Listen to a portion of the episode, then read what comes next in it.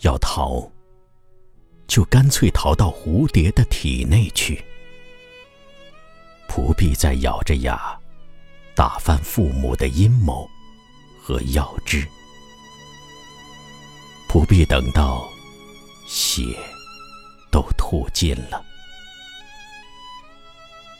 要为敌，就干脆与整个人类为敌。他哗的一下。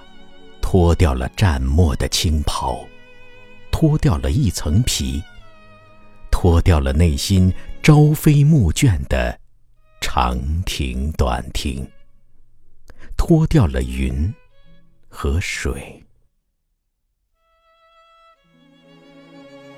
这情节确实令人震悚。他如此轻易的又脱掉了。自己的骨头。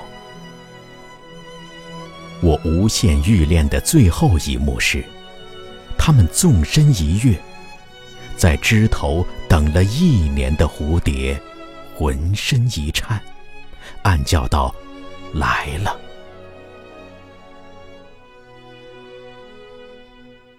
这一夜，明月低于屋檐，碧溪。潮生两岸，只有一句尚未忘记。